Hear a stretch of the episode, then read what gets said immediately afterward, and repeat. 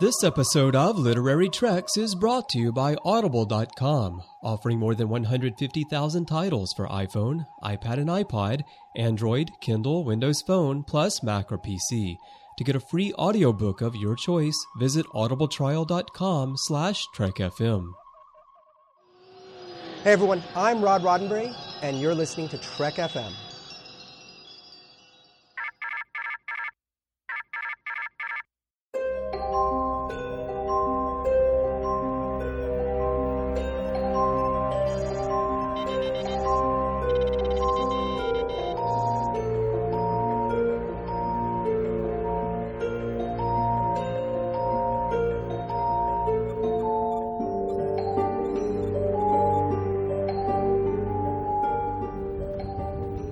Taking all these books?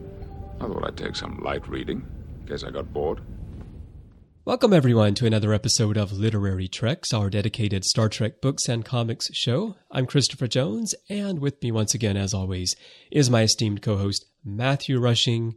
Matthew, your screen name today says Starship Crasher Riker.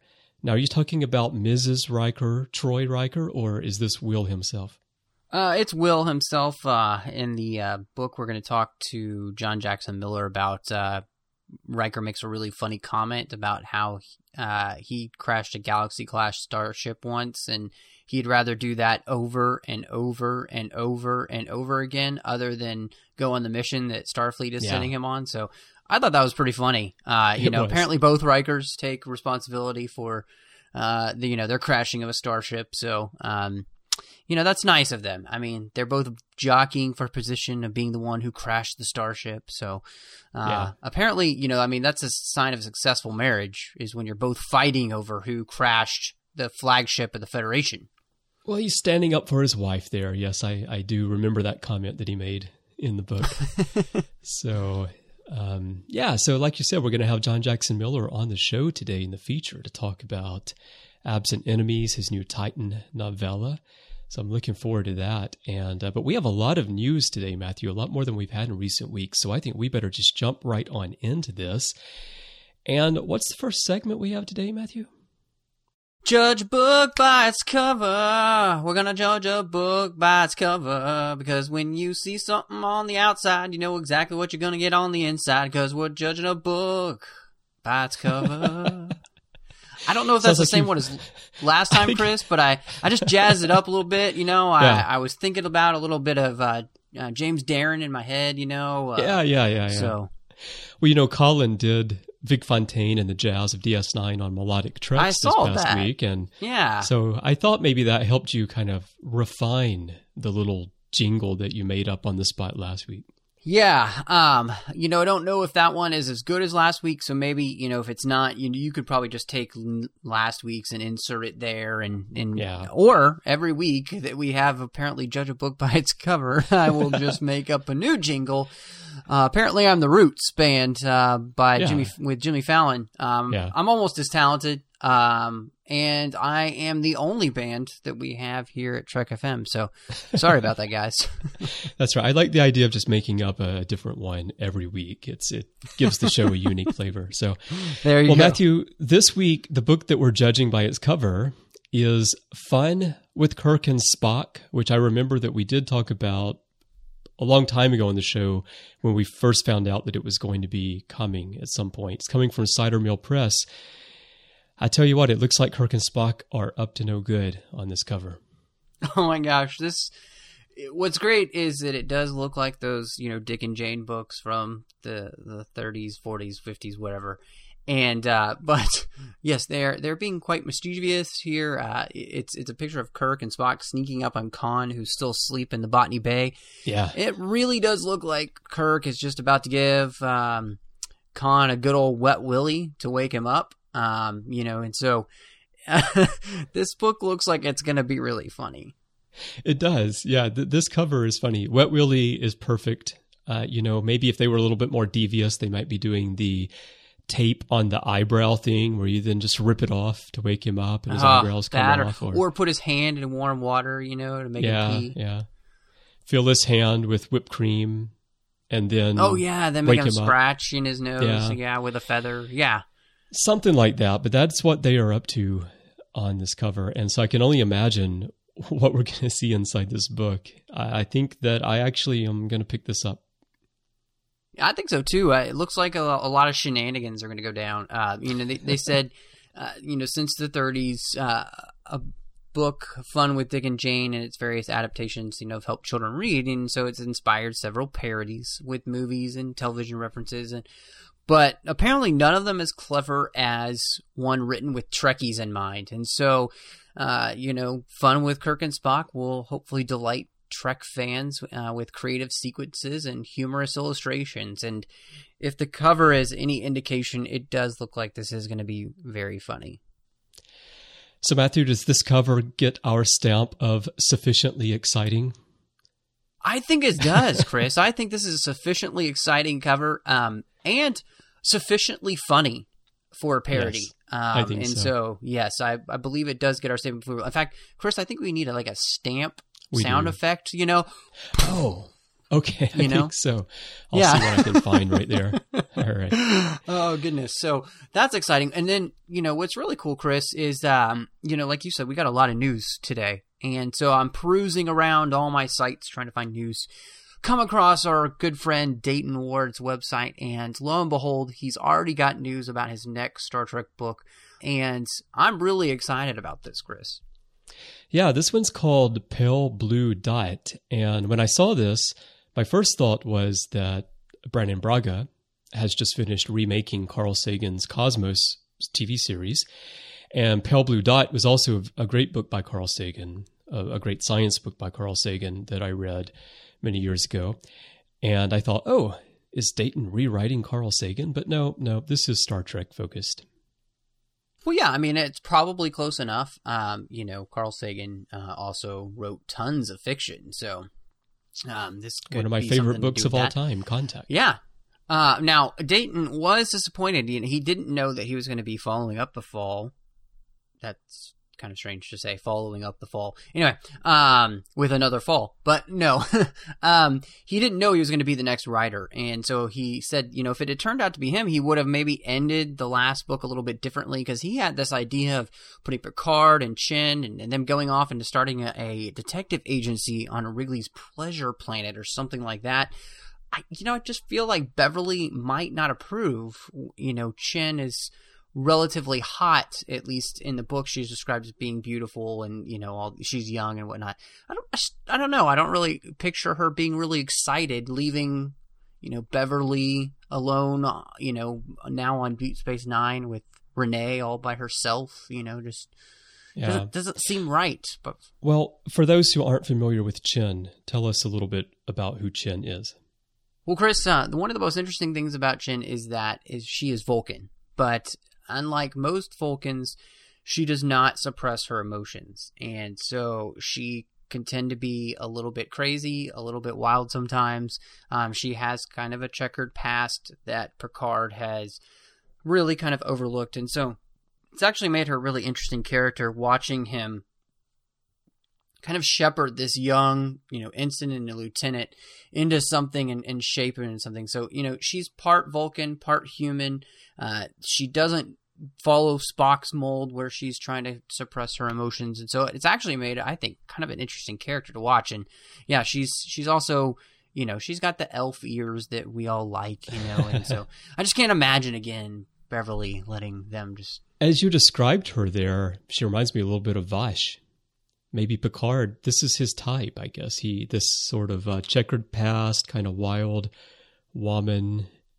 Yeah. Yes. Uh, luckily, um, actually a little bit better looking, I think, probably than Vash. You know, uh, n- no offense to the actress. Vash is quite good looking, Yeah. so that's um So, uh, yeah, That's a compliment. but he said, really, as it happens, the Enterprise E is, is heading out into the unknown now. And so it looks like it's going to be some good old fashioned uh, seeking out new life and new civilizations and all that, you know, crap. So that we're so not used to right now. And, and so, uh, kind of exciting, you know, he, he actually has to have the manuscript delivered by Labor Day.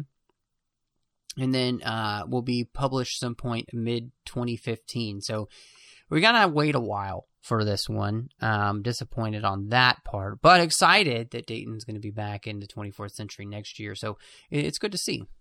Definitely so. And we should say that same old crap. Those were not Dayton's words, right? Those were your. Oh no, your no, no. I, I just meant you know that the whole like.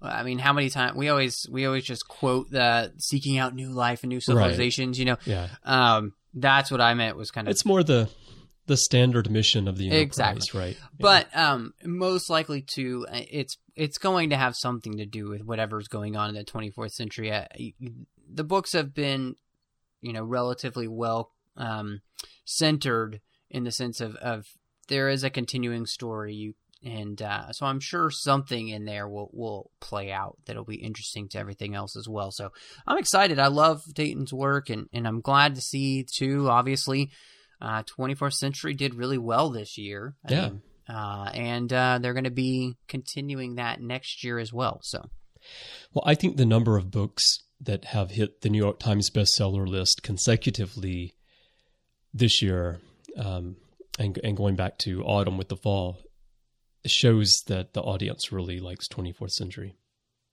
Yeah, I agree. Um, and so I'm glad that that's going to be the case. And we'll, and, and even more exciting, uh, our, our friend James Swallow, uh, going to be, uh, writing another Star Trek book. And, and actually it, it's been a while since he's worked in classic Trek. He, he did the book about Elias Vaughn and Valeris and Spock, um, Cast No Shadow in, in the, the movie era. And he said this one he's hoping is, is going to be something more and, harkening back to some of his favorite episodes like Doomsday Machine, Enterprise Incident, Immunity Syndrome. So, what do you think about that, Chris? Oh, I think it's great. I always I know that if there are too many TOS books in a row, we get kind of tired of them. But I I really enjoy those stories, and it's always great when someone like James can put one together for us. And what I really like, I mean, I just said you know the audience seems to want 24th century, but what I really want myself is that mix. I want 24th century, and I want 23rd century, and and I want 22nd century as well with the Enterprise stuff. And so, excellent. I, I'm really looking forward to that. These are some of my favorite episodes as well.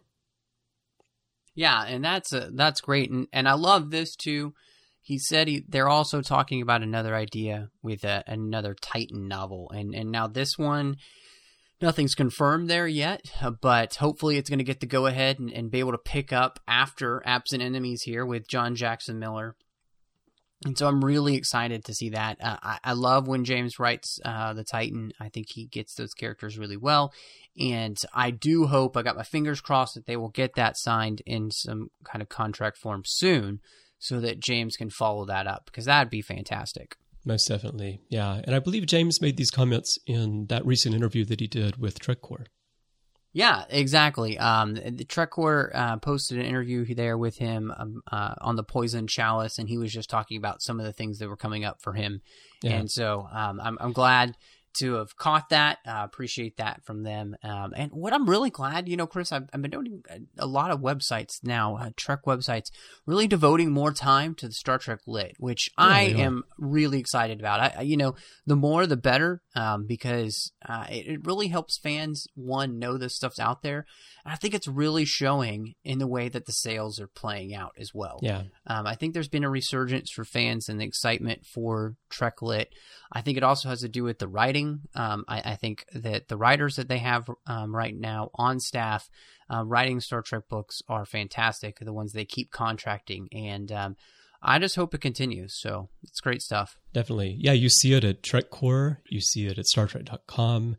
You see 1701 News, and of course, the, the great 8 to 5 Trek Collective, which is, Yes, is yes. a great source And- of news and for then, us. uh, as well, uh, Treklit Reviews, um, Mhm. eh, who actually runs the, he's the literary editor for Trek Core. And so, um, he has his own website. So yeah, it's just great to see that this, this proliferation of, of people really coming out of the woodwork to support Trek Lit. And, um, I hope it continues again. And I, I'm just personally, I'm really proud to, to be a part of it with our show to help get people out there and knowing about what's coming. Yeah, most definitely. And the next thing we have here, Matthew, is John Byrne expanding the photo comics that we talked about. This is Star Trek Visions. And of course, we talked about the story when it was announced that it would become an ongoing series. We've gotten some more comments now from Chris Ryall, IDW's chief creative officer and editor in chief, who says that what John does on these photo novel stories is nothing short of amazing.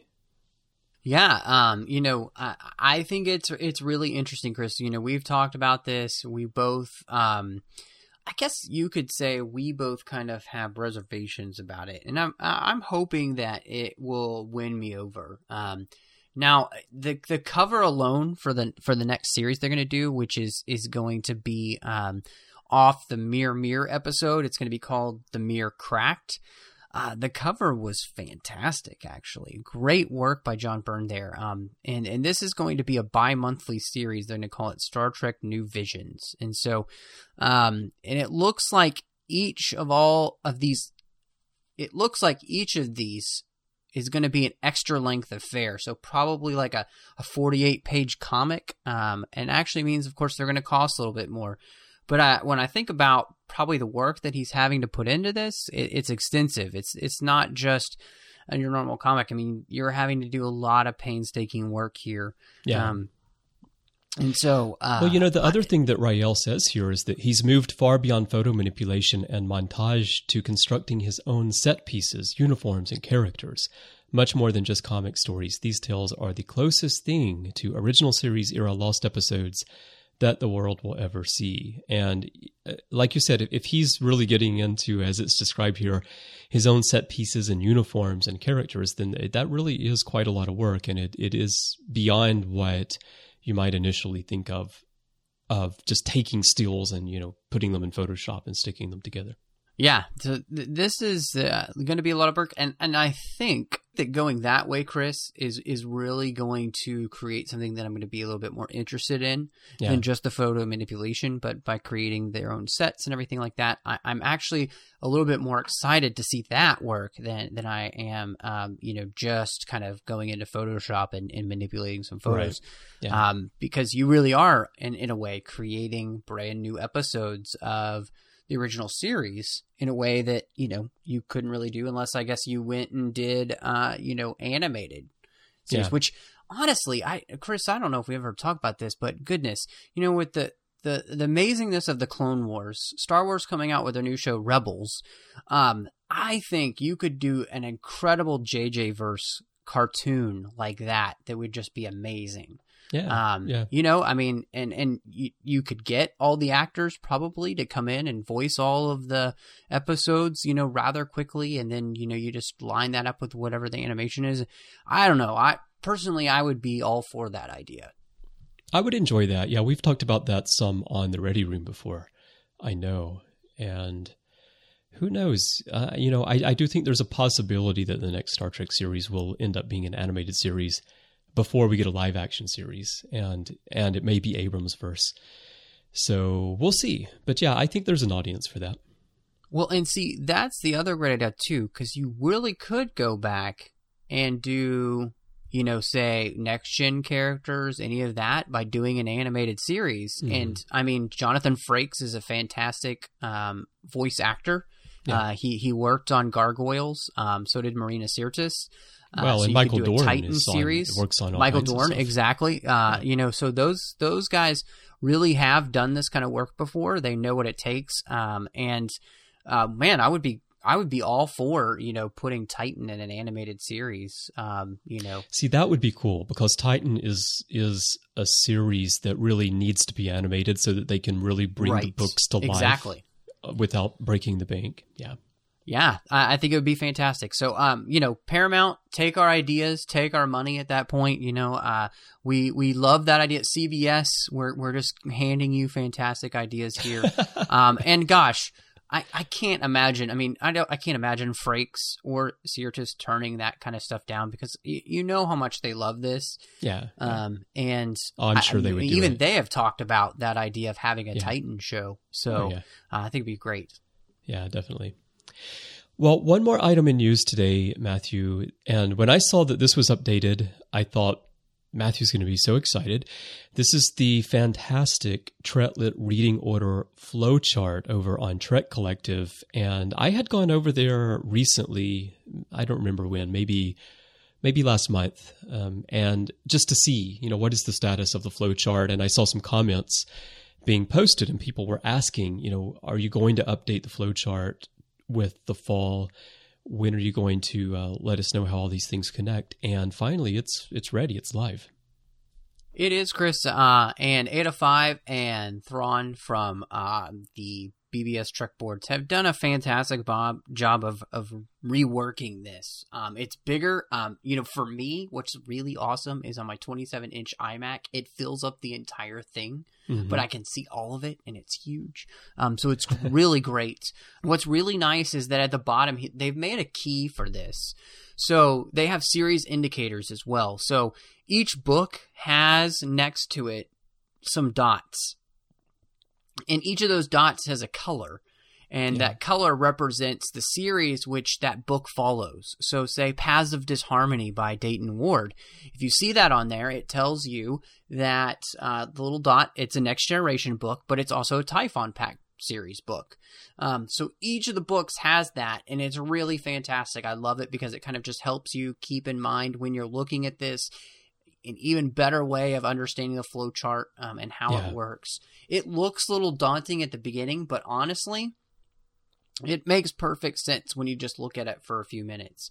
Um, oh and, yeah, and, definitely. And, you know, it, I I can't tell you how many times I tell people if you are trying to get into Star Trek books and you're not sure where to start, you need to check out this flowchart. We're going to definitely link to this in the show notes, and um, it is it's the thing that you need to help you figure out where to start. So, uh, and you know you you know where to start if you want to get into the next generation. Um, right before Nemesis or after Nemesis, you know exactly where to start with DS9 after the series. Um, you know exactly what to do with how does Titan fit in with that next generation relaunch. Uh, and all of that stuff is is fantastic. So. And it's all here for you. In fact, you even know how the Enterprise series fits into the Destiny series because you can see mm-hmm. how that connects. Um, yeah, it, it, cool. This is a really great uh, work here, and I really appreciate these guys. You know, I use 8of5's site Trek Collective all the time for news, and I send people here all the time for this uh, flowchart because there's no better way to keep track of Star Trek literature than with this flowchart. So well done, guys. Well done. Absolutely. Yeah, yeah. I use this flowchart myself. It should be bundled with every Star Trek novel. It should be printed well, like and oh, fold oh, out in the back. Yeah, uh, you know, it's funny. I actually do, Chris. Uh, I printed it out at work on an 11 by 17 sheet, trying to get oh, yeah. just the right. It it doesn't fit as well, um, but it, it's still nice to have. But it is something that every Trek fan should have, and that's one thing that I loved about Star Wars books is that they would have the chronology in the mm-hmm. front of the book, so you'd know where the book fell in you know the the the larger time frame of Star Wars, and so this is a little bit harder because, you know, Star Trek books don't always co- connect exactly like that, but it, it does a really good job. Um, and uh, I really like it, and everybody should go check it out.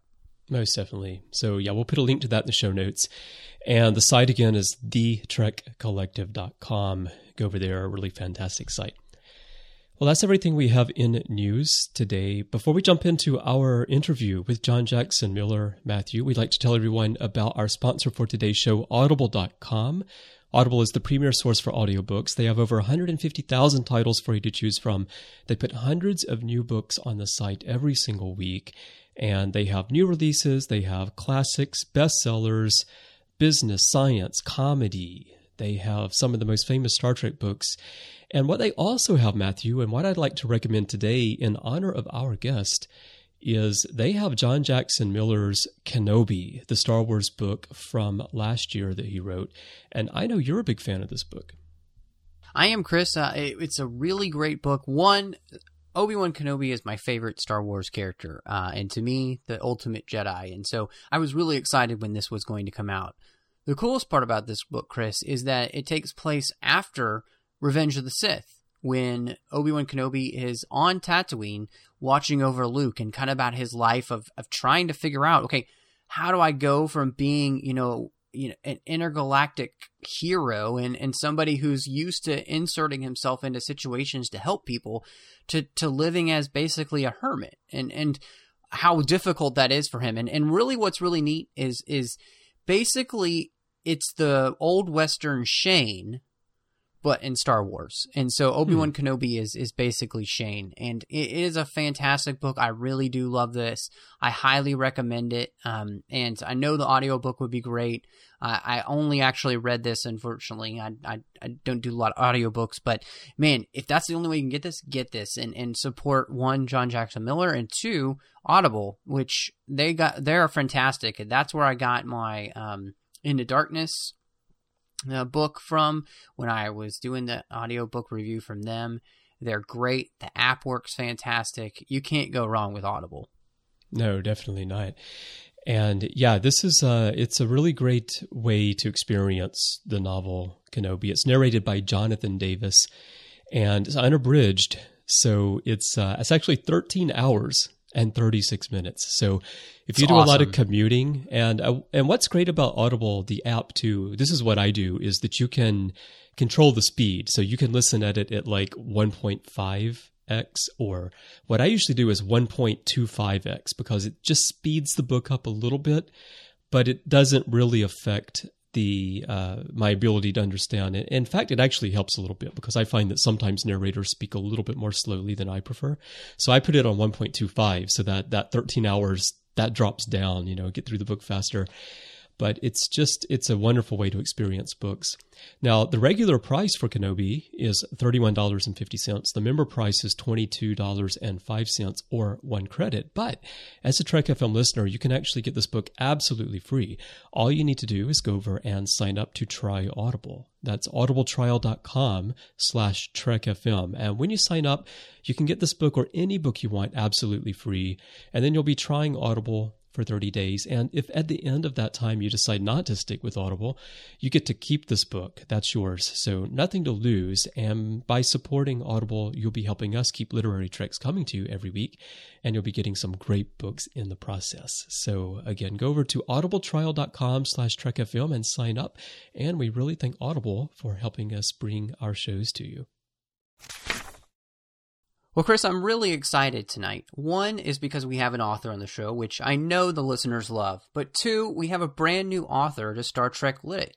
Uh, John Jackson Miller has been writing for a long time. His first novel was actually uh, Star Wars Knight Errant, which was released back in 2011 uh, with Del Rey, and it was alongside a comic book series that he had been writing of the same name. Uh, he's written several other Star Wars books, including uh, the Lost Tribe of the Sith ebook series, as well as Kenobi, which, man, featuring my favorite Jedi uh, during his exile on Tatooine while watching over Luke. And then, what was really cool is he had his uh, first non licensed work, Overdraft, the Orion Offensive, come out in 2013. Uh, now, what's really neat about John Jackson Miller, if you don't know, guys, he's also written comics ranging from Marvel comics of Iron Man uh, and the Crimson Dynamo. He's got uh, Bart Simpson comics. He's done Star Wars Empire for Dark Horse. And of course, he was a regular writer for the Knights of the Old Republic and did the adaptation, the comic adaptation for Indiana Jones and the Kingdom of the Crystal Skull. And tonight, he's here to talk about his newest licensed work uh, and his inaugural Trek lit book Star Trek Titan Absent Enemies. So, John Jackson Miller, welcome to the show. Hey, glad to be here. Hey, welcome, John. Excellent. Well, it's so glad to have you here tonight. Um, one for me, you know, I'm I'm a Star Wars guy as well as a Star Trek guy.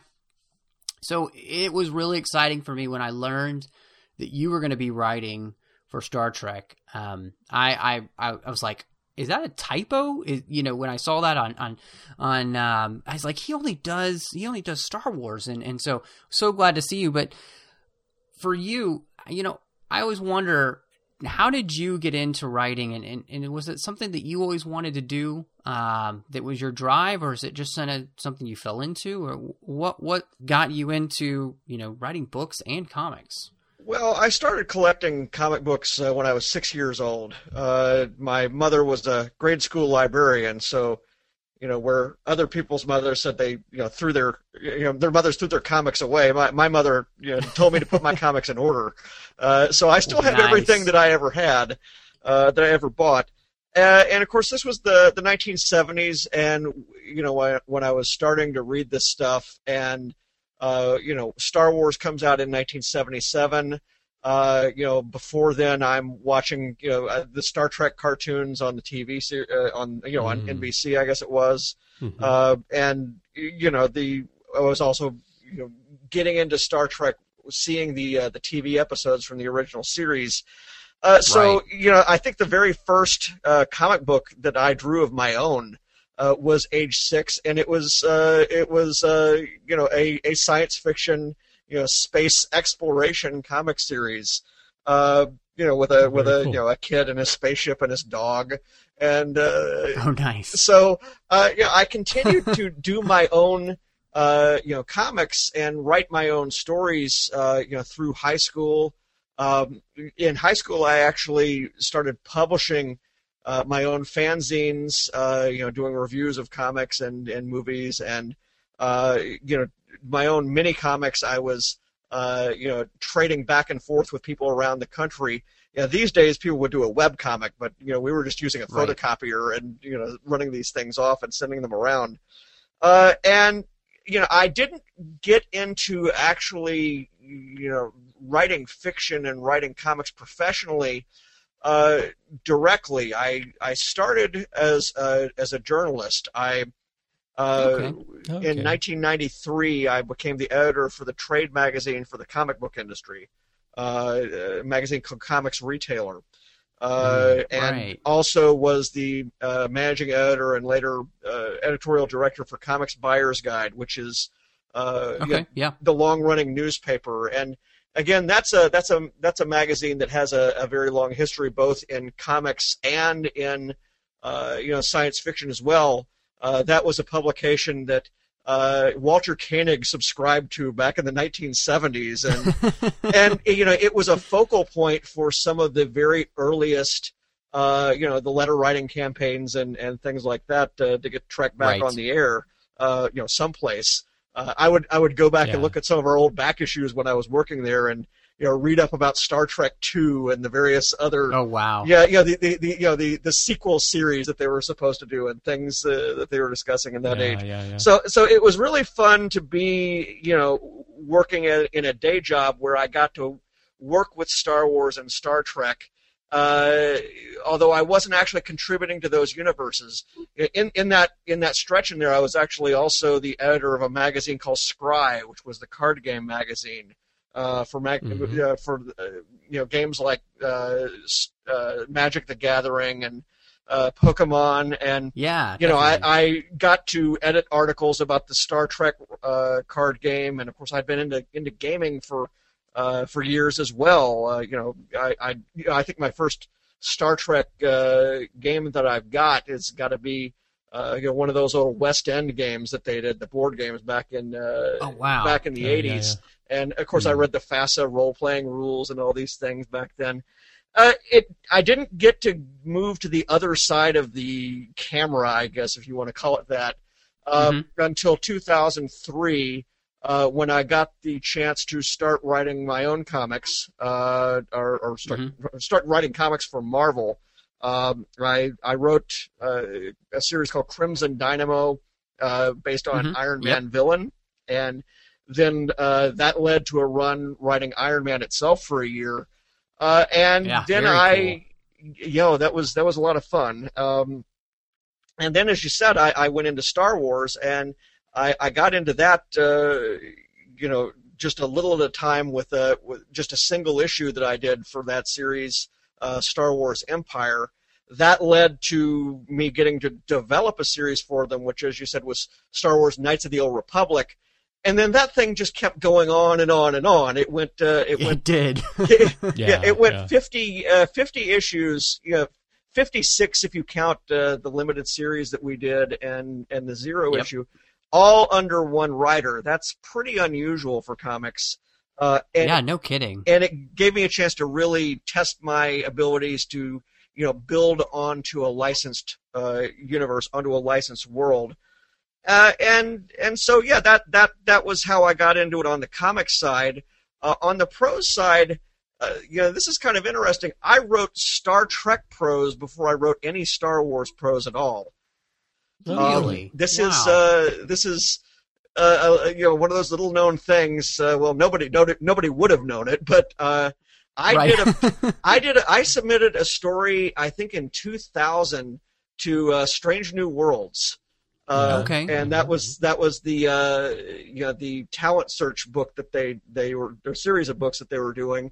It was a fun little story. It was a it was a Scotty story. It was probably a bit over the top. Uh, yeah, I know. I think it was Dean Wesley Smith may have been editing those. I I, I know he wrote that he liked the story, but it, I think it was just a little bit too over the top. Uh, Yeah. And you know, I I really uh, you know. It it was one of those things where I was looking to write for whoever would you know, give me the, the chance next, uh, and I did have a shot at writing uh, one of the uh, Star Trek uh, SCE books, the Starfleet Corps of Okay. Engineers. That Yeah. you know, takes us Right, back to yes. Scotty again. Uh, I I had a pitch approved for that uh, just in time for the series to be canceled. So oh gosh. so if, if things had gone a little bit differently, uh, you know, my first you know prose wouldn't have been Star Wars; it would have been Star Trek. Right. So it it really did not feel to me like a big departure to to get to do it uh, to get to do it now. And of course, that's how that's how things came about after I had done some uh, you know novels uh, for for Del Rey and. Uh, then I did my own science fiction book that uh, came out last year called Overdraft: The Orion Offensive. Uh, Yes. I, you know, I had been talking for a while with the uh, the folks at Pocket Books, and uh, Ed Schlesinger and Margaret Clark, uh, and uh, they suggested, uh, you know, Margaret suggested, hey, how'd you like to write something for, uh, you know, the the Titan series? Or actually, actually, I was I was simply offered a novella, uh, and I got the choice to, you know, choose which uh, crew I wanted to write, uh, you know, work Oh, wow. with. And I had always been a Riker guy, so I, Nice. Okay. I- yeah. That's awesome. I said, okay, this this this could be a lot of fun, and it was.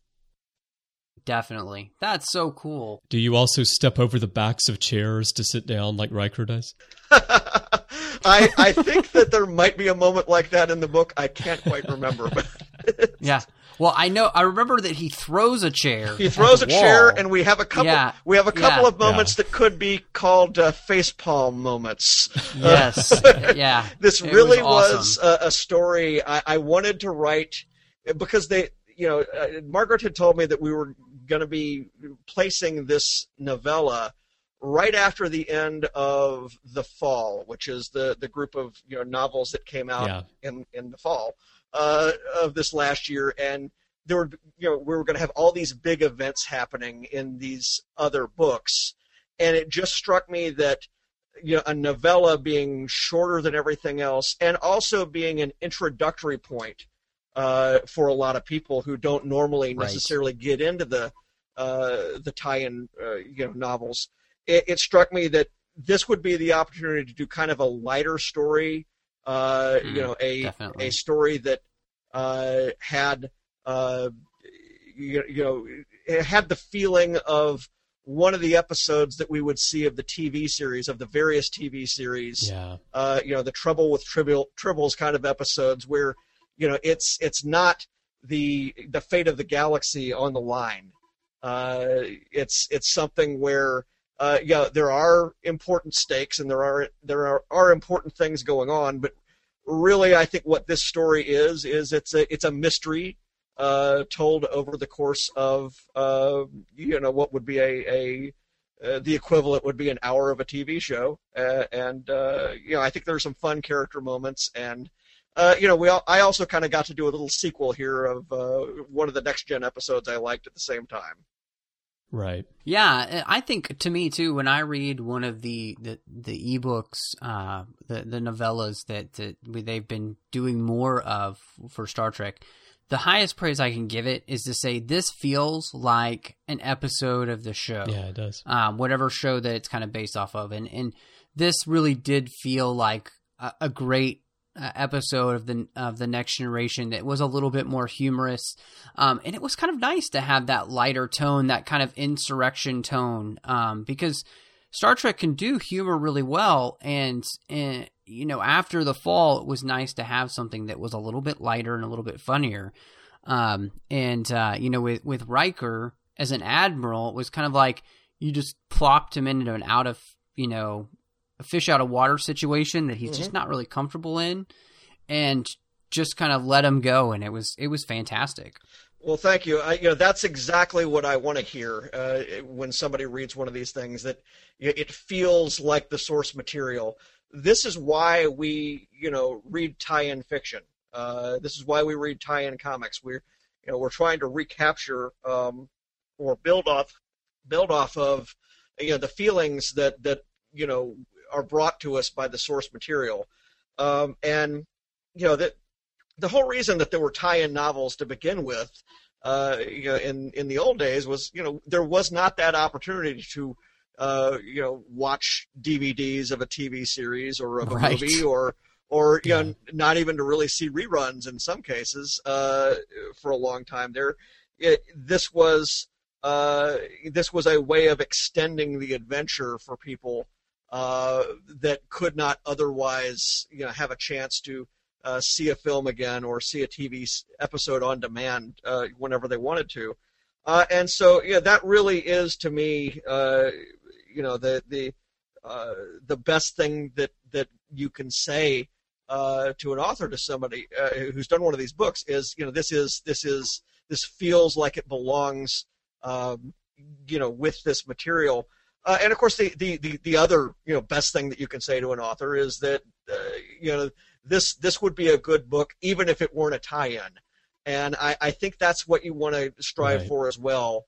Uh, you know, we really want to tell good stories, and we want to tell good Star Trek stories at the same time, or good Star Wars stories, or Simpsons, or Conan, or whatever we're working on.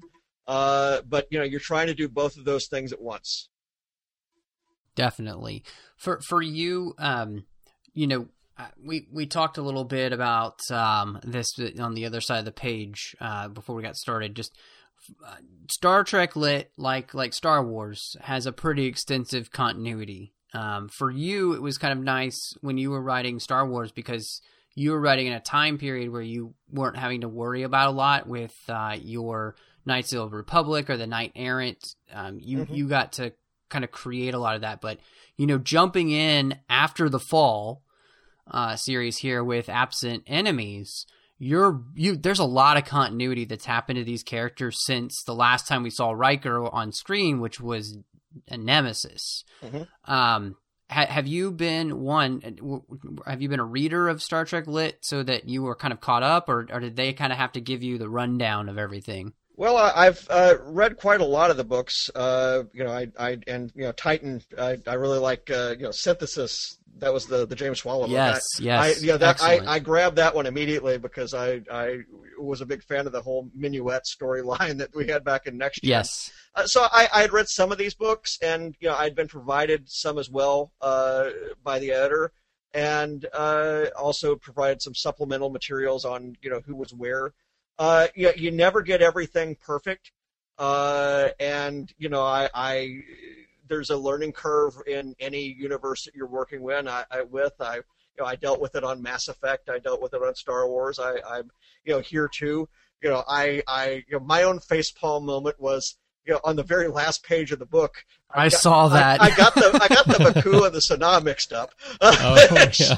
which uh, you know it, it, was one of those things where you, you you read it, you think, oh, I must have gotten that right in the beginning, and I just never check it again. Uh, and that is, you know, we're we're going to fix that in the in the in the in the in the ebook release because you can actually go back in and, and fix things in the uh, in the digital version. Uh, but you know, you, there's always a uh, there's always a learning curve, and you know the fans want the same thing we want. We just want everything to be consistent and everything to be correct, and uh, we want the universe to work and be coherent. And Right. Uh, so yeah, I I you know I I uh, I think that the trick with these things as well is knowing how much of what exists to bring in. Uh, Right. And particularly in the case of uh, a, a, a novella and an e-novella at that, uh, the the goal of the project is uh, to a degree uh, dictated by the medium. Uh, because the idea with these things is to go out and target the new reader, uh, to go out and target the reader who is probably more familiar with the TV characters, uh, the movie characters, those incarnations, uh, than you know what's been out there in the literature. Uh, you know, with a product like the a project like this, we're probably more likely to you know highlight the more familiar names. So, for example, here we had three major point of view characters, uh, and, and I chose Riker and Tuvok and uh, Christine Vale. The notion there Okay. being, Yep. okay, we have these two characters who you know are very familiar to to viewers, uh, and so they've already got their voices built into people's minds. Uh, and then we introduce people to Christine, who's our doorway to you know this other cast, this wider cast that we've got out there. And you know the hope is that when people get to the end of the book, uh, yeah, they're gonna go and pick up the other books, and it'll be a little bit easier getting into those books because now there's additional characters that they know about. Right. Uh, and so, yeah, I, I think that uh, definitely the approach is always different, uh, depending on what the target audience, what the target purpose, you know, and certainly the length of a book like this. You know, a novella, uh, you know, I, I tend to not add more characters than I have to have anyway, uh, because otherwise it just gets to be too burdensome on the reader and on me, and it's more names and ranks to get wrong. Uh, the I- think the the best thing uh, to do in a really short work is to kind of keep it, you know, laser focused on, uh, you know, a, a small to middling cast, and then with things like, you know, I, I've I've got this other, you know, the Star Trek novel for 2015 lined up. You know, that's going to be a much different feeling to that, both in tone and also, you know, we're going to have a much larger cast in that. Right. Well, and I think one of the neat things that you know James did a, a great um, novella uh, about Picard and the Nexus, and you know I I I found that reading the novellas uh, are fantastic because you really do get to do smaller character pieces. Mhm. Um, you know they don't have to be massive uh, universe altering stories, but they can do a great job of giving you an in depth look at a character that you know like we we were talking about you you've seen Riker and you may have last seen him on screen in Nemesis, and now you know when you come after the fall, he's an admiral. Um, he has a kid. You know, he is married to Troi. They've been married for a while. He was the captain of the Titan. He's not now. I mean, he's got a lot of things going on, and so this story really kind of gave you uh, an opportunity to to let him wrestle with all of those issues as a character in a smaller way without feeling like you also have to throw in the entire galaxy's demise as the backdrop to that. Yeah, And I mean, that's, that's- one of the I- great things. I think you know anyone who reads this this you know this novella will know that he is now the you know he's got this this you know, role as an admiral. But what I don't do is I don't go into why he's the admiral or, or, or you know Right, everything behind that. Uh, I imply that there's a backstory there, and people can want to go and you know, people. The hope is people will want to go find out more, and that they'll that they'll uh, they'll get the books. Um, but you know, it, it's it's it's always a balancing act. Uh, you know, just like it's a balancing act, how much stuff do you establish in your own story? Uh, and that's one of those places where, having worked in all the various franchises that I've been in, I try really hard not to establish a whole lot of stuff, uh, so that you know it confines other writers one day. Uh, you know, I might be Right. one. I might be one of the authors that gets confined by something that I, you know, just do to do right now as a throwaway line. Um, you know, you uh, one of the one of the things, and I, I actually used this as a line in in Kenobi, the the Star Wars novel I did last year.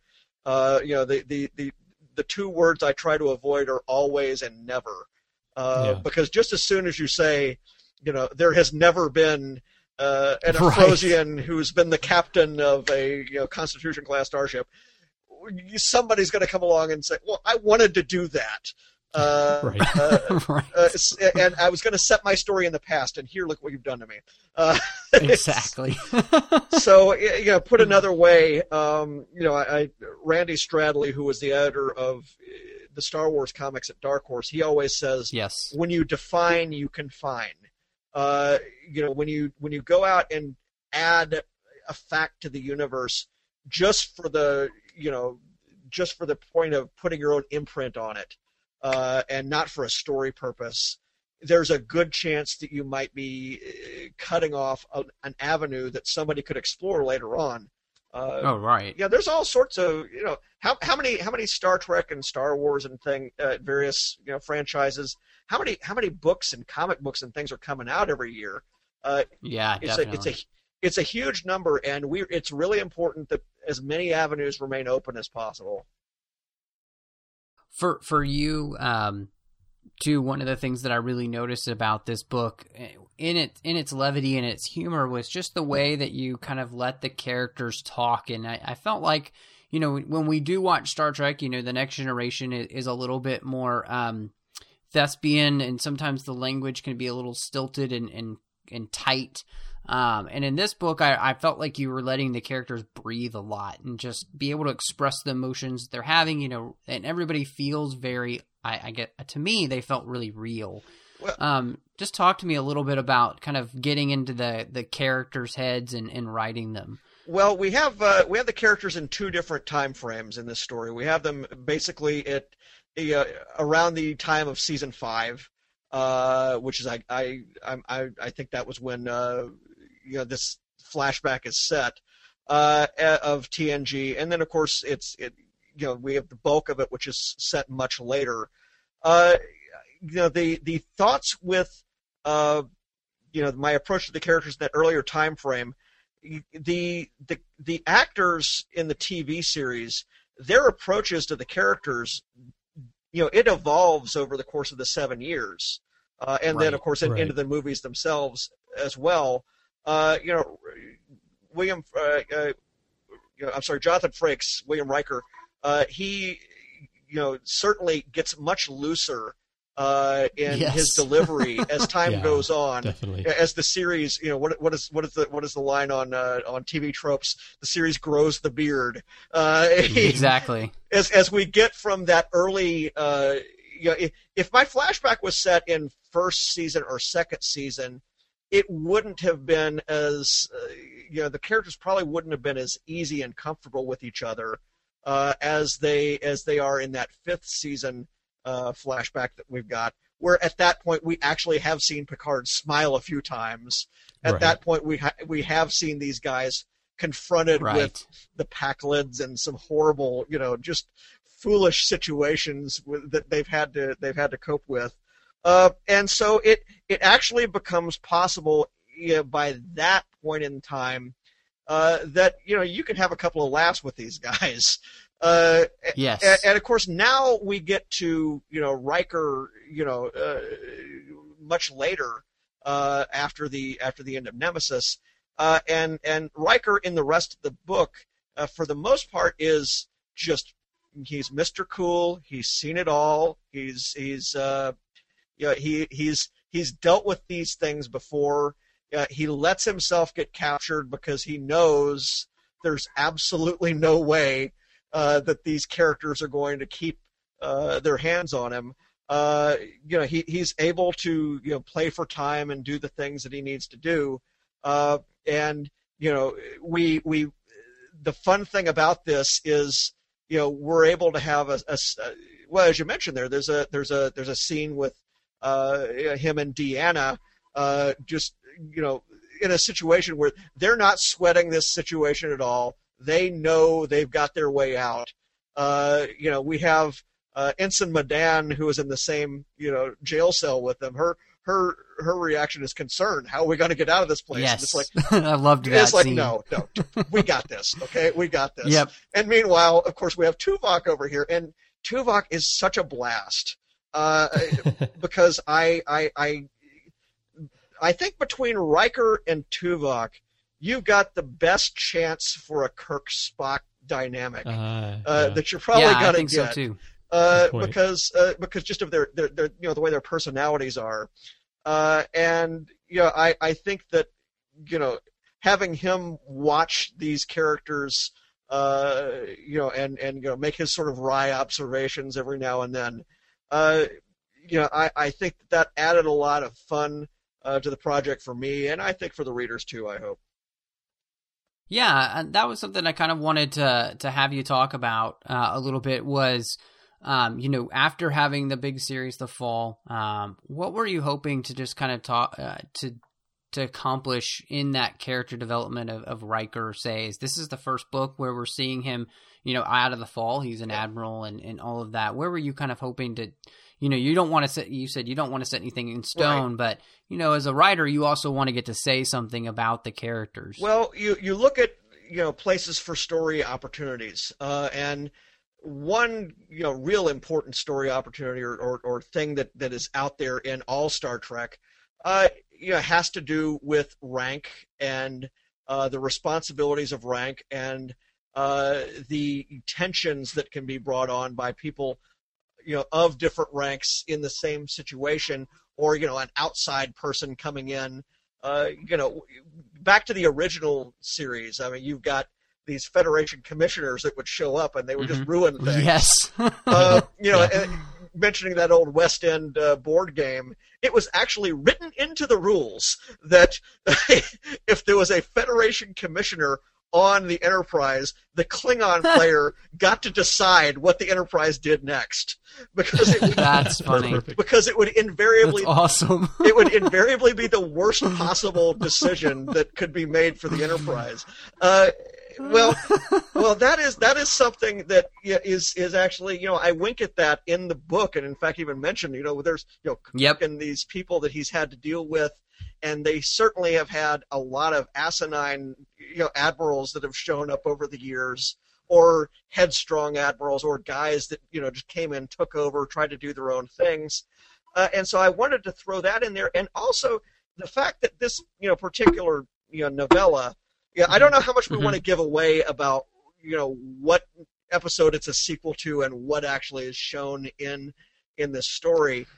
Um, We can but- definitely do spoilers for everyone. Okay, so if we you haven't read the book, we're, we are going to talk about this point uh, in in detail. So you might want to shut off here, but I want to let John Jackson Miller just kind of go with the story now.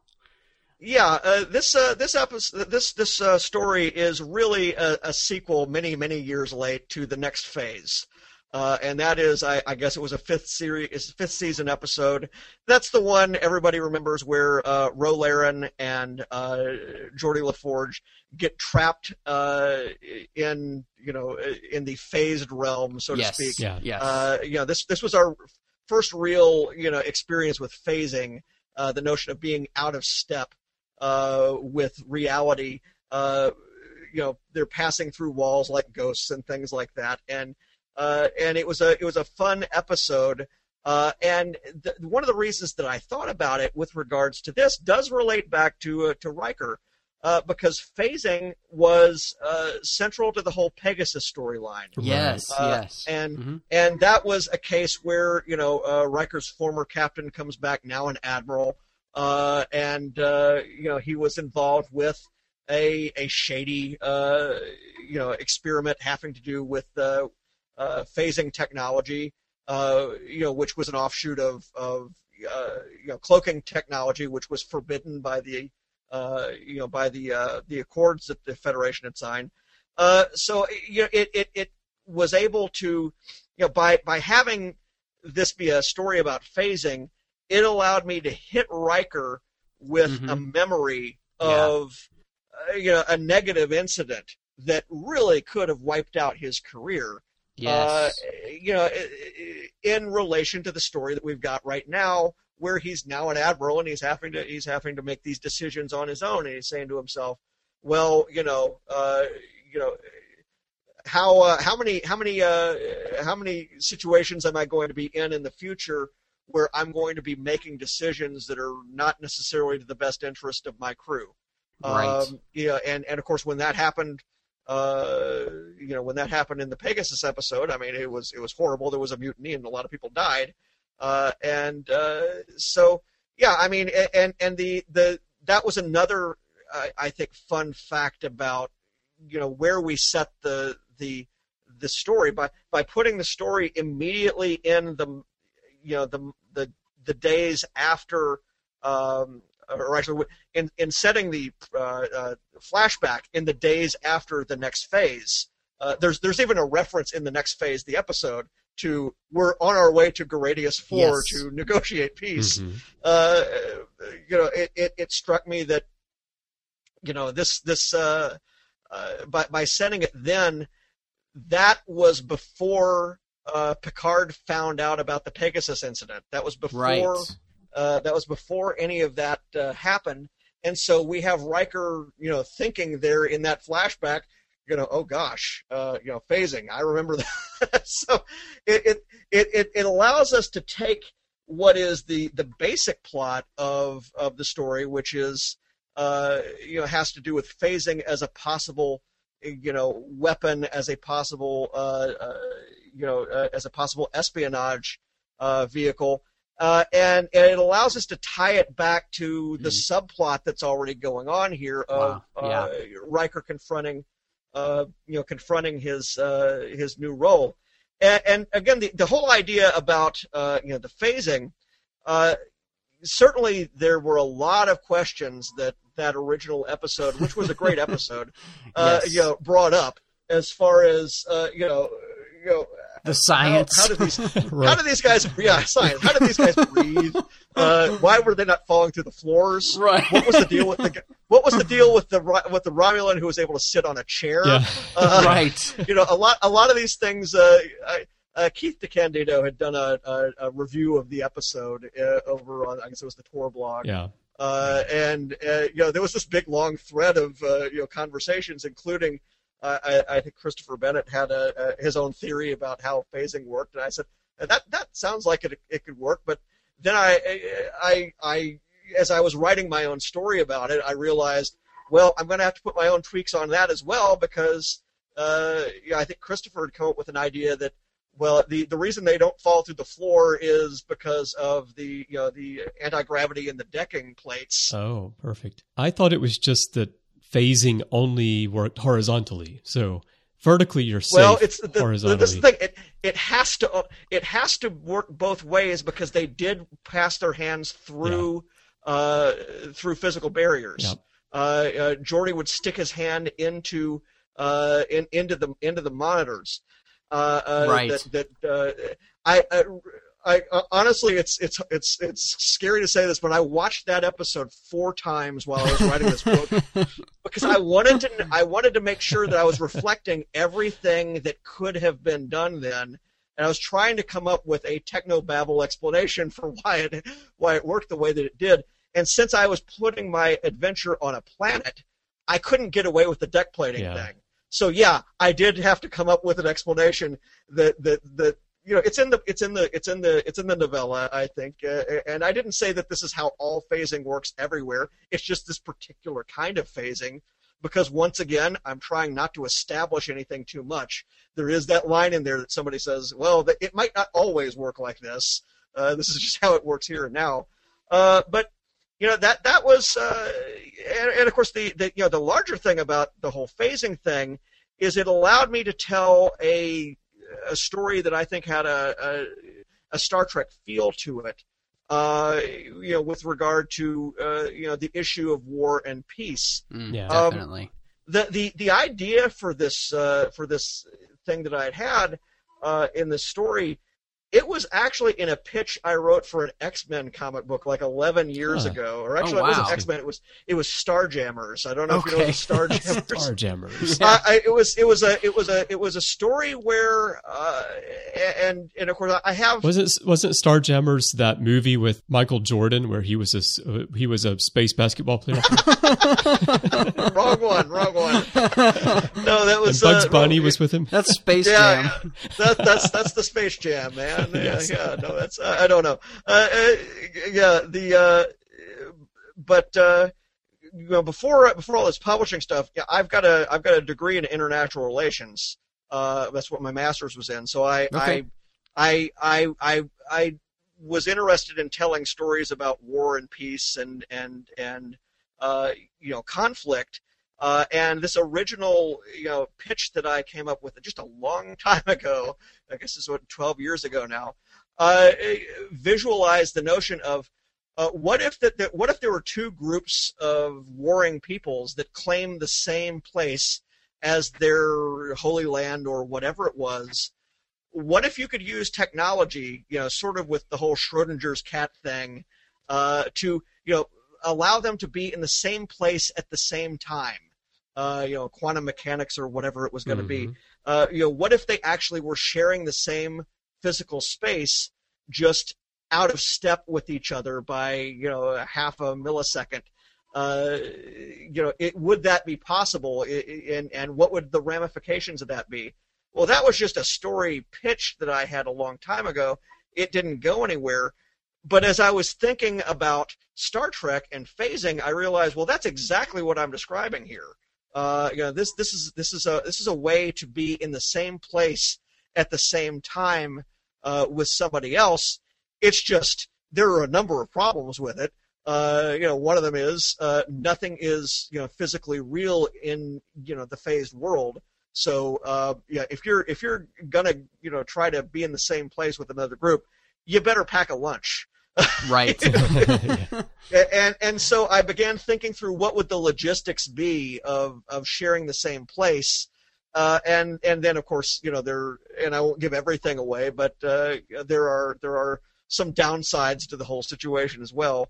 Uh, but it just struck me that it would work out as as you know something that would be a fun Star Trek story. It would have the feeling of Star Trek, and that's what's important. Um, and you know by having sort of this uh, you know, you know, Star Trek science bent to it.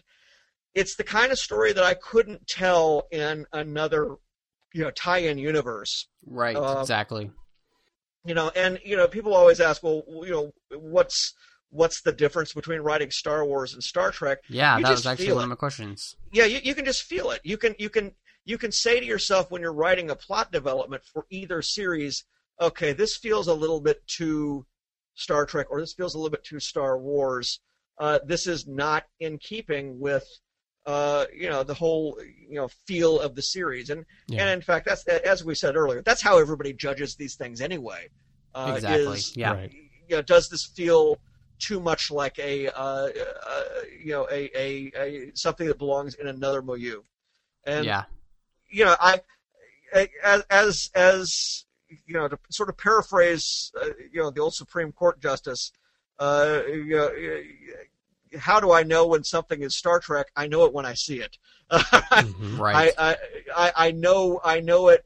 You know, I, I can I can sort of uh, take a- an idea and put it into the context of all the other you know Trek things that I've seen and read and you know gamed over the years.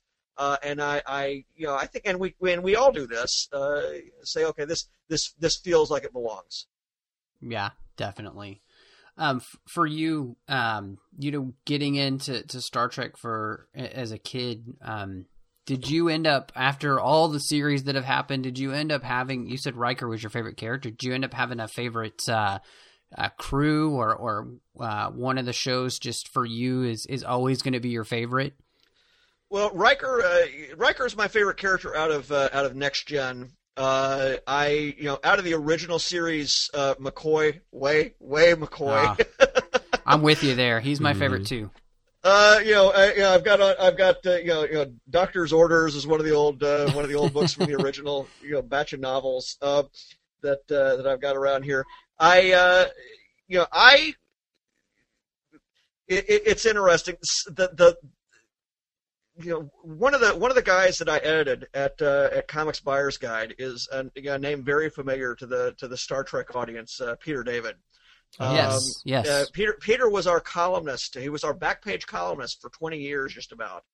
Uh, and he wrote about Trek, you know, and and the differences between the shows and the different Mhm. feelings between the shows, you know, for many years. And I, I remember I was in grad school, not not working, you know, at the magazine at all.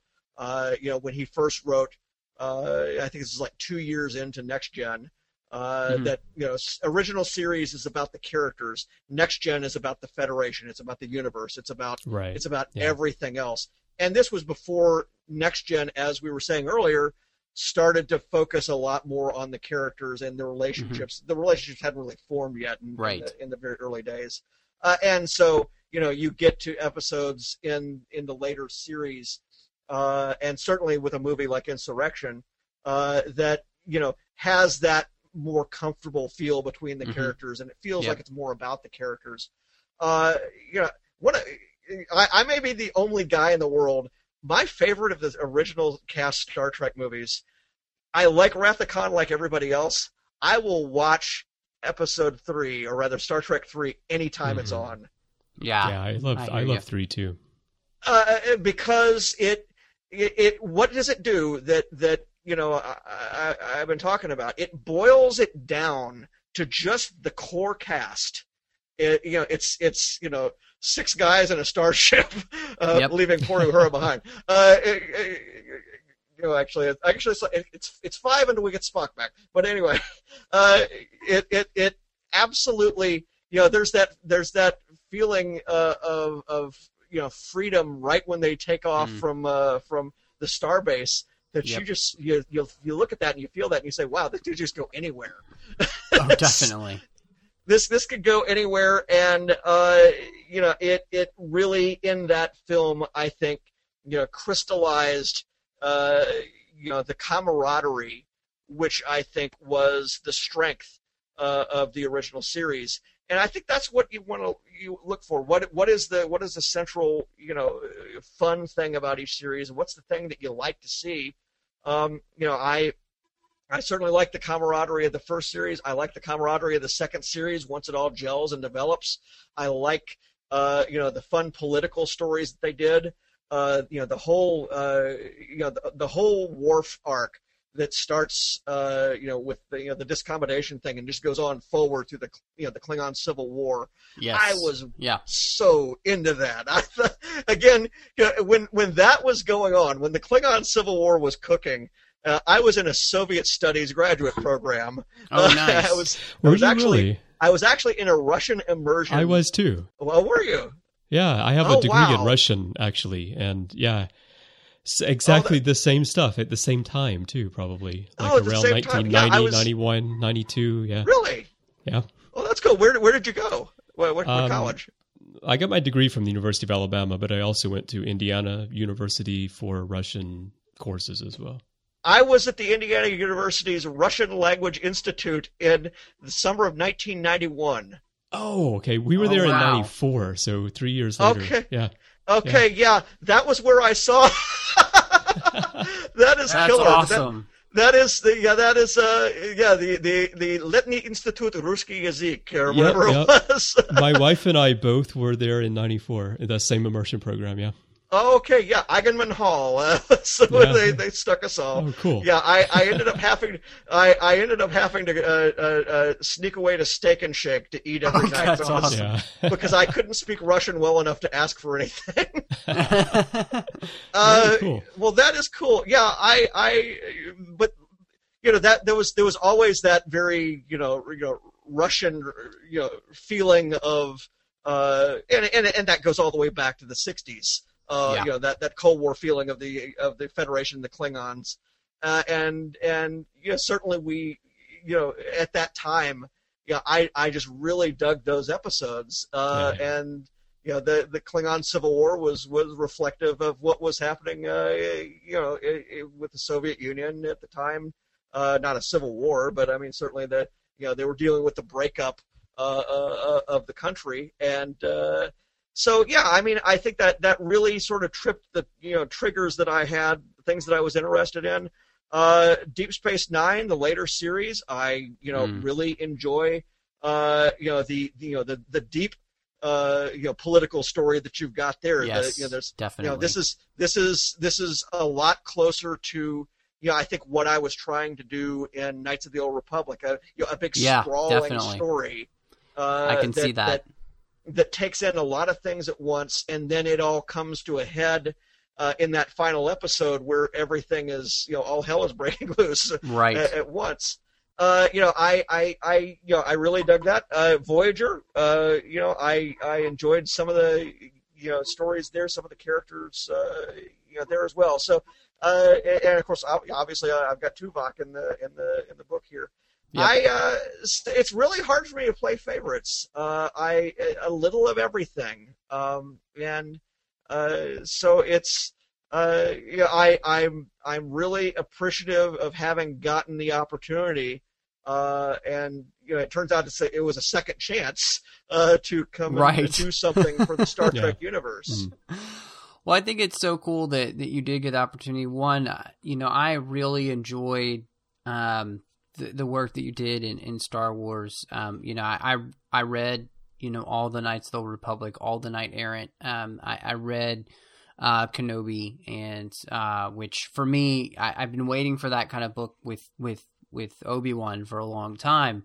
Um, just where it was focused on his character because I think there's so much more to that character than we ever really even get to see uh, on screen. Or I mean, you know, they got to explore a lot of it in the Clone Wars, but there's all, so much more there that can be done. And so I was really excited that happened, and and I'm glad that you're getting now to play in in the Star Trek sandbox. Um, because I I enjoyed very much the the characterization you had, um, the, the little bit more of the laid back feel, that kind of insurrection feel that I think we need every once in a while in Star Trek. It's it's important to get that, and um, it was a lot of fun. So for you, John, what is what's coming up next for you? Like where what do the listeners need to be looking for from you? Um, and then two, where can they follow you for the latest news online?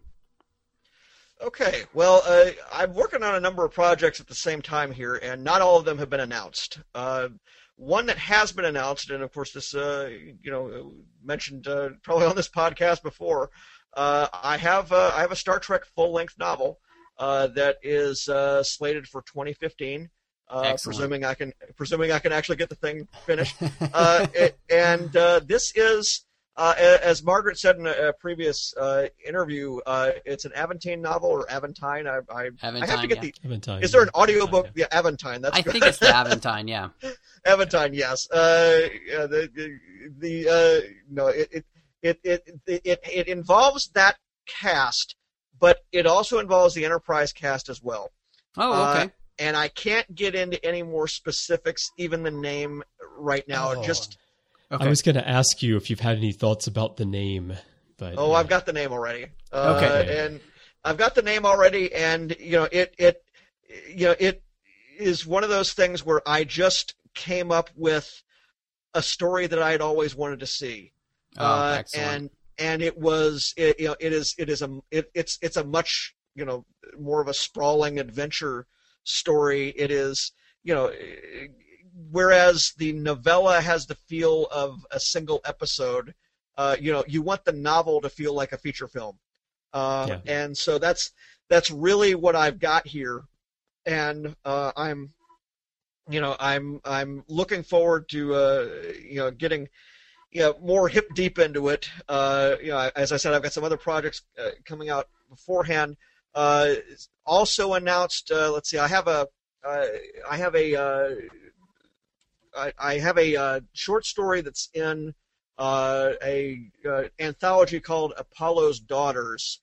Uh, there was a Kickstarter earlier oh, this yeah, year. I saw that. Yeah. Yeah, uh, there was a Kickstarter earlier this year called Athena's Daughters, which was Mhm. uh, you know female science fiction authors writing female lead characters, uh, and the Mhm. Kickstarter did so well that they went out and they got uh, Mike Stackpole and several other authors, including myself, uh, to provide uh, you know short stories uh, you know with with female uh, lead characters.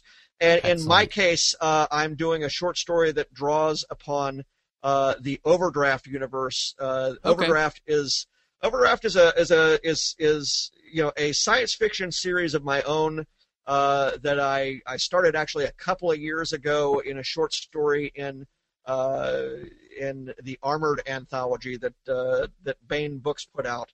Uh, and then I followed it up last year with a serial that we did through 47 North, um, and it has now been collected into a full-length novel, uh, Overdraft: The Orion Offensive. Uh, this is set in my own, you know, science fiction universe where. Okay. I guess if you wanted to say you wanted to split the difference between Star Trek and Star Wars, it's here. Okay. it is, it is, uh, it, it, it is, uh, it's got elements of both, and so I think fans of Trek would be interested in it. Uh, it is, uh, it is set uh, in uh, the 22nd century future uh, of Earth after you know we have discovered other civilizations and we have joined sort of the intergalactic uh, trading system. Uh, Oh, nice. And the the story is about uh, a uh, a uh, a high risk stock trader who bankrupts his expedition from his desktop, uh, and the the the, the awesome. space the space marines with the expedition uh, don't want to go into unemployment. And so they they come back to Earth and they grab him and they say, "You're going to come back with us to all the most dangerous planets with all the most dangerous species that nobody will trade with, and Mm. you're going to get all of our money back." Uh, Oh, that is that is Overdraft, uh, and it is it is a fun. Uh, you know, since we did it as a serial, it's got that Planet of the Month uh, or Planet of the Week kind of a feeling to it oh, great. uh, going from one uh, disaster to another. Uh, it has sort of that lighter feeling that uh, you know you saw in in the Star Trek book and also uh, in uh, in my Knights of the Old Republic series. But there are also some you know there's some deep thought in there about how you know civilization is and how my particular science fiction universe works. Probably the best thing that, that you get when you get to do your own universe is you you, you get to decide the rules. Uh, you Right. get to decide the physics. You get to say, okay, that is that is that is that is uh, that is uh, a, a, a you know I, I like the limitation that having no instantaneous communication between stars introduces. It, it makes it makes interstellar trade feel like the age of sail sailing ships. Uh, you know, when you didn't know where something arrived Right. or not. Uh, I like the fact that in my universe, uh, nothing uh, can go between stars any larger than a railroad car, uh, which means that if you're going to build a big spaceship, you have to break the thing down and then put it back together Lego style on the other oh, side. nice. Interesting. That's Uh, and it means it means you have a different feeling, so that everything is not all hyperspace warp right. you know all of that it's not all you know subspace communications it's you know there's a different thing there's a different feeling to it and i think that's really what as a writer you want is is you know you, want to write in some different universes so that you can get to play with some different devices some different story right. devices Exactly. I have to say the best feeling that I had uh, writing uh, the Star Trek uh, novella uh, here was I had the characters in a jam, and I said to myself, "Oh wait, they've got a transporter," yep. because I had spent so many stories, uh, you know, in Star Wars and, and in Mass Effect, yep. figuring out, okay, how are we going to get the shuttle to these guys? Yep. because we don't have any other way to get the people off the planet. But of course, if you write enough Star Trek, you have to figure out how am I going to break the transporter? So I then have to get the shuttle Yep, to these yep. guys. That's exactly it. Uh, you know, I, I haven't had to break the transporter yet, uh, but but yeah, that's that that's that's the limitation there. You you've absolutely put your finger on it. You have to think in a completely different way. Yep. Uh, why don't they just transport them out? Uh, you know, and, and and and every every milieu you're in, you have that different set of rules to work with, and that's why it's fun to work with some different ones. Uh, yeah, as I said, Overdraft, uh, folks can find that on Amazon. Folks can find out about all my books uh, on farawaypress.com. I have a behind the scenes page with trivia for every comic book, every game, every novel I've ever done. Uh, the Star Trek uh, uh, uh, page is already set up for Absent Enemies, uh, but I will be getting uh, you know the the trivia and the notes uh, up for that. It's sort of like a DVD extra. It's like my commentary of the book uh, without actually following along with the book. It's, it's Right. It's, you know, it's my notes on it. So people can find that at farawaypress.com. They can find me on Twitter at JJMFaraway. Uh, and then they can find me on Facebook at uh, John Jackson Miller. Awesome. Also, John, we should point out because we mentioned in the news segment that Kenobi is on Audible. Your Overdraft: The Orion Offensive is also available as an audiobook, unabridged audiobook on Audible. So Yes. you can grab that there too. Yeah, it, it, it is uh, it is it is fun. I got my first two audiobooks in the same uh, in the same year, and uh, you know I I have been listening to that uh, you know in, in with my kids in the car, and it's they they absolutely will not let me listen to anything else. Oh, really? so it's good. It's a good thing that I enjoy the story. But uh, There you but go. yeah, actually that that is that, that I do have a couple of other releases right there. That reminds me is uh, you know the uh, the uh, sometime this summer we're going to be getting the paperback edition of Star Wars Kenobi, Okay. Uh, yep. Yep. I saw that. and at the end of April we'll be getting uh, the third and final uh, Star Wars Knights of the Old Republic omnibus oh and yes. that- Yep. that completes the entire 56 issue series. That is the end of my Star Wars work at Dark Horse uh, because that license has moved. Uh, that is not the end of uh, you know my work for Dark Horse. I just did a uh, I did a Conan story, uh, Oh, which was a real that was a real change of pace. It was in a it was Yeah, in, I it, bet. It was in the Robert E. Howard Savage Sword issue that came out. Okay. Uh, and uh, and so there's so there's that and uh, and uh, and as I say, there's that that Apollo's Daughters thing. I should mention Apollo's Daughters also has a cover by Joe Corroney. Uh, Joe has done many covers for the Star Trek comics at IDW. Uh, Yep. and uh, Yes, and has. Joe was the artist on my first comic series. oh Uh, wow. That was Crimson Dynamo. So, uh, which, which again is the whole Russian thing. That was, I, I, I you know, I, I, I, I, I, as we mentioned before, I, you know, went, I, I got a Soviet studies degree. The Soviet Union collapsed on my dissertation, uh, uh, and, and all I got out of it was a plot for a comic book. well, John, I thought the Crimson Dynamo. I thought that was your your comic series about the Alabama football team. Oh no, no! To see, uh, see, I, I, I, neg- I neglected to mention that. Uh, uh, yes, I was in Indiana for the for the uh, for the for the for the uh, audio uh, or for the for the language program. Uh-huh. Uh, as an undergraduate, I graduated from the University of Tennessee, and as a Oh. grad student, and and I was a graduate student at LSU. So, Oh. so well, and Matthew is a Texas A and M guy, so we've got like all SEC Yes. sports ball going. oh, here. good grief, yeah. Well, see, I, and, and and I and I live in Wisconsin. You know what they would they do in Wisconsin? They go curling. Uh, there's- There there's- you go. well, we've got we got the Packers, and and that's that's enough up here. But uh, but yes, I, I certainly am longing for the the weather of the South after having been up here for 20 years. Yeah. Well, John, uh, thank you so much for joining us. I, I really won. I, I loved the book, and I'm looking forward to very much the Aventine novel. I think you're going to write um, a great Dax, and I'm excited to hear that um, the uh, Enterprise is going to be involved somehow. So we'll we'll wait for that, and we'll be really excited. I can't wait to have you back to talk about that as, as well. But uh, really appreciate so much uh, your time uh, and coming on the show with us. and I, and I appreciate you having me. I, I got to say the you know the welcome that I've gotten from the you know the Trek community has has just been really great, and I, I definitely appreciate it. Yeah, thanks so much, John.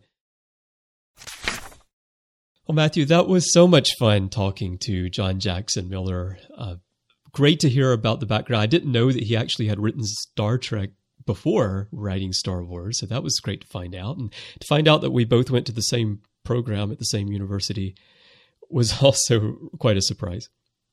Yeah, I mean it is so uh, crazy that you know the world feels so big sometimes, and then sometimes it just feels so small. And so uh, it was great to have him on. I, I loved getting to talk to him. Uh, you can tell that he's excited to be writing in the, in the Star Trek universe, and I'm I'm really glad that he's going to get to continue to do that. So I definitely wish him all the best uh, and and more books to come. And so uh, great way to start with uh, Titan novella and look forward to his Aventine novel for sure. Yeah, it's too bad we couldn't fish that title for the Aventine novel out of Yeah, yeah. I think I, you know, I think it was there. I think he almost said a few things that he he didn't want to. So, uh, but uh, you know, good for him. I don't want him to get in trouble and then not be able to come back. That's right. That's right. All right. So, yeah, it was great talking today, but it's not the only thing we've been talking about here on the network. So, here are some other things you may have missed elsewhere on Trek FM. Previously on Trek.fm, Standard Orbit. Marathons for new viewers. If if someone were to say to my 13 year old self, "Here is every single episode of Star Trek ever made," I just don't know what I would do. I honestly think I probably wouldn't appreciate the shows as much as I do because they'd be so disposable. Earl Grey. Fifth Bowl and Hollow Pursuits. Did he override anything, or did he actually just walk right in? No, no, he just hit the button. He just went boopity boop boop. The Ready Room. The Apple with Marc Cushman. But he's standing outside this building talking to Vaal. and there was this one point in the script where the writer wrote, Vaal reacts to what Kirk said. And Bob Justman in his memo said, I'm sitting here trying to imagine how a building is going to react to what our Captain Kirk says. The Orb. Runabouts. It definitely feels more like the Old West. Mhm. You know, and you're basically in a covered wagon instead of like a train. But a covered wagon that can go warp five. To the journey! Q on Voyager. You know, you got the, the chocolates and the roses and, you know, the I'm not puppies. and talking everything about like the puppies. that. yes. Someone had to do it. I'm not talking about the puppy. Warp 5. Malcolm Reed. It almost feels like the writers thought it was fun to just keep throwing facts in and dialogue about him. You know, usually in the show Bible, you want to see people do things, and they just, ah, we'll have some, we'll have this person say this. We'll have a whole episode about how he loves pineapple, but he's allergic to it. Commentary Trek Stars. Robert Hewitt Wolfe recap. So It's it was been a like while Three since I read Amigos or. Galaxy Quest, but with Anne Rice.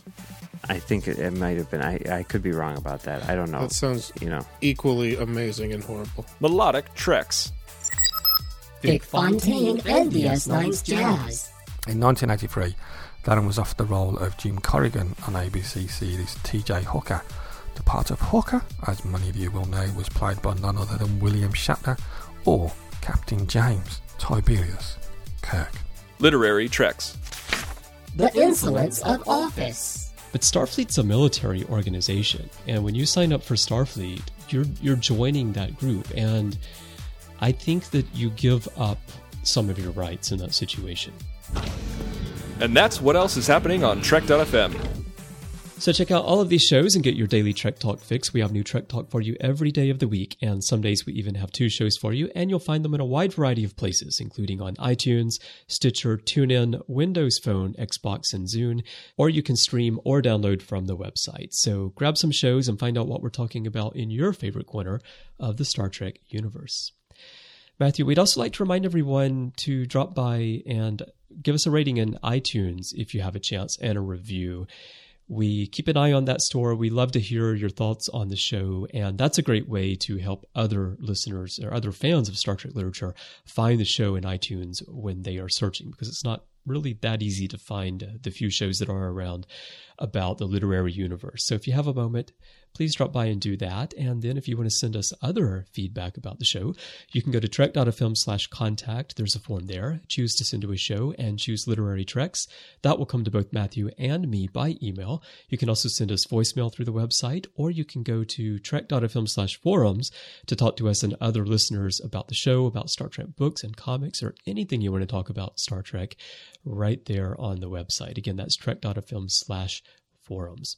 In social media, you'll find us on Facebook at facebook.com slash trekfm, and you'll find us on Twitter under username trekfm, where we're always tweeting away about Star Trek.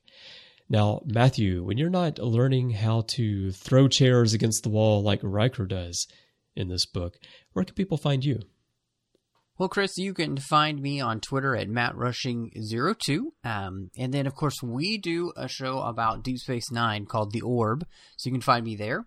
Uh, and then I also have my own personal blog at 42lifeinbetween.wordpress.com. So you can find me there for all sorts of uh, my writings that I do on, on lots of different subjects. And so uh, now, Chris, when you're not phasing in and out of our space time continuum in, in, in different ways, uh, where can we find you?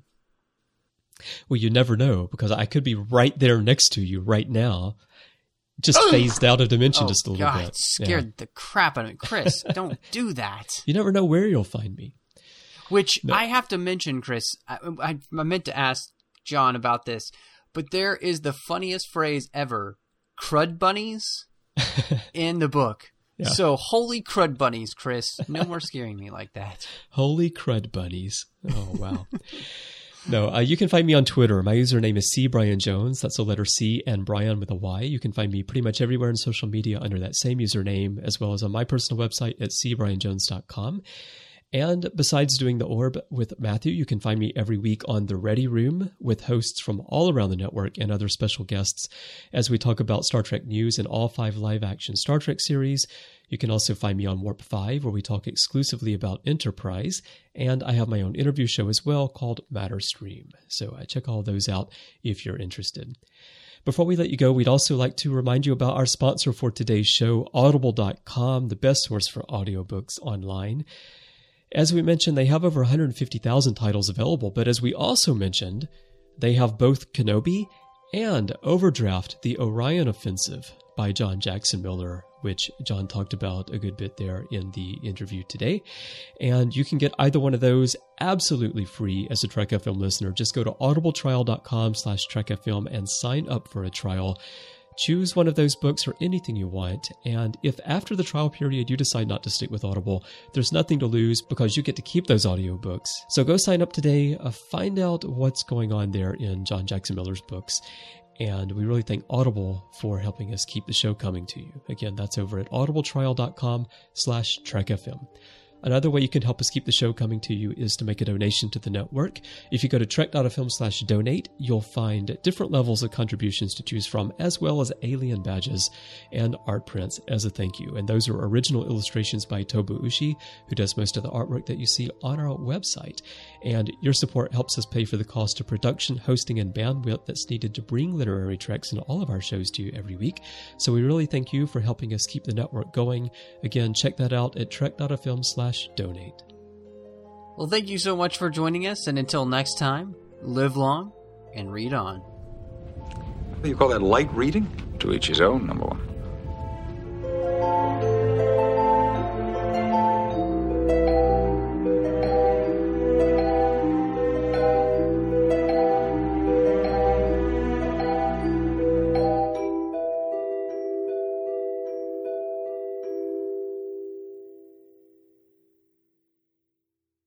Well, thank you so much for joining us, and we'll see you next time. Oh gosh, um, As we gaze yep, into the book. Into the book.